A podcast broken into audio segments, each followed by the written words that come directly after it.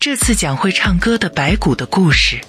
从前有个国家来了一头野猪，它践踏耕地，咬杀牲畜，还用尖利的獠牙咬人，人们为此痛苦不堪。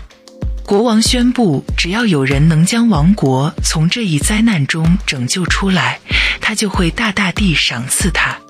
可是野猪太大了，而且强不可敌，因此谁也不敢接近它藏身的那片森林。最后，国王宣布，谁若能捕获或者杀死那头野猪，他就能娶国王的独生女为妻。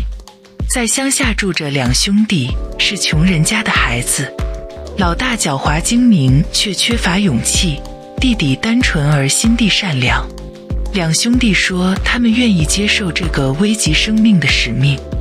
国王对他们说：“为了让你们能确实找到那头野兽，你们两人必须分头从两个方向进森林。”于是，哥哥从西头走，弟弟从东边进。弟弟走了没多远，就遇到一个小个子男人。他手里握着一只黑色长矛，对弟弟说：“我把这只长矛给你，因为你心地纯洁善良。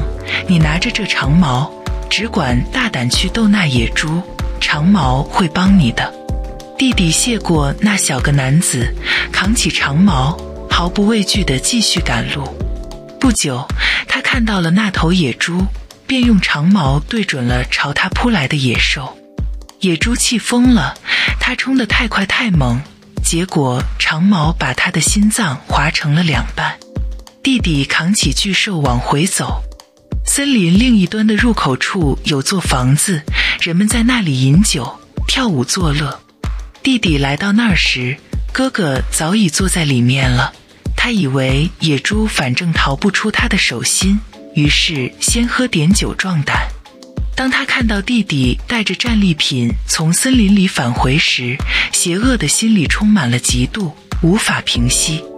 他对弟弟喊道：“进来吧，亲爱的弟弟，喝杯酒歇歇。”从无戒心的弟弟走了进去，把好心男人给他长矛，自己又如何用长矛制服野猪的经过告诉了哥哥。哥哥留弟弟一起喝酒，直到天色将晚，然后一道离开了小屋，在黑暗中赶路。他们来到小河上的一座桥跟前，哥哥让弟弟走在前面。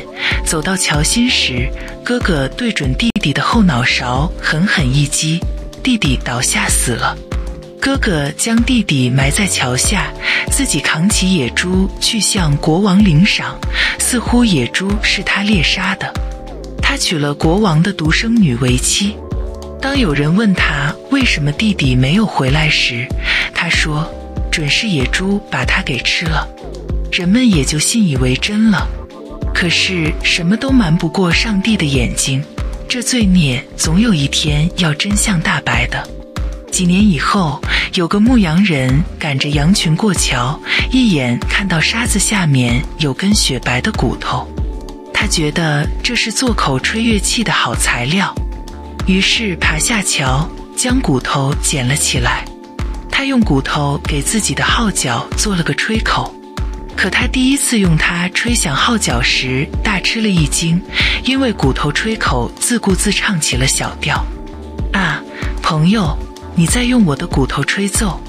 我在这河边沉睡已久，哥哥杀我夺走了野猪。娶的妻子是国王之女，多好的号角呀！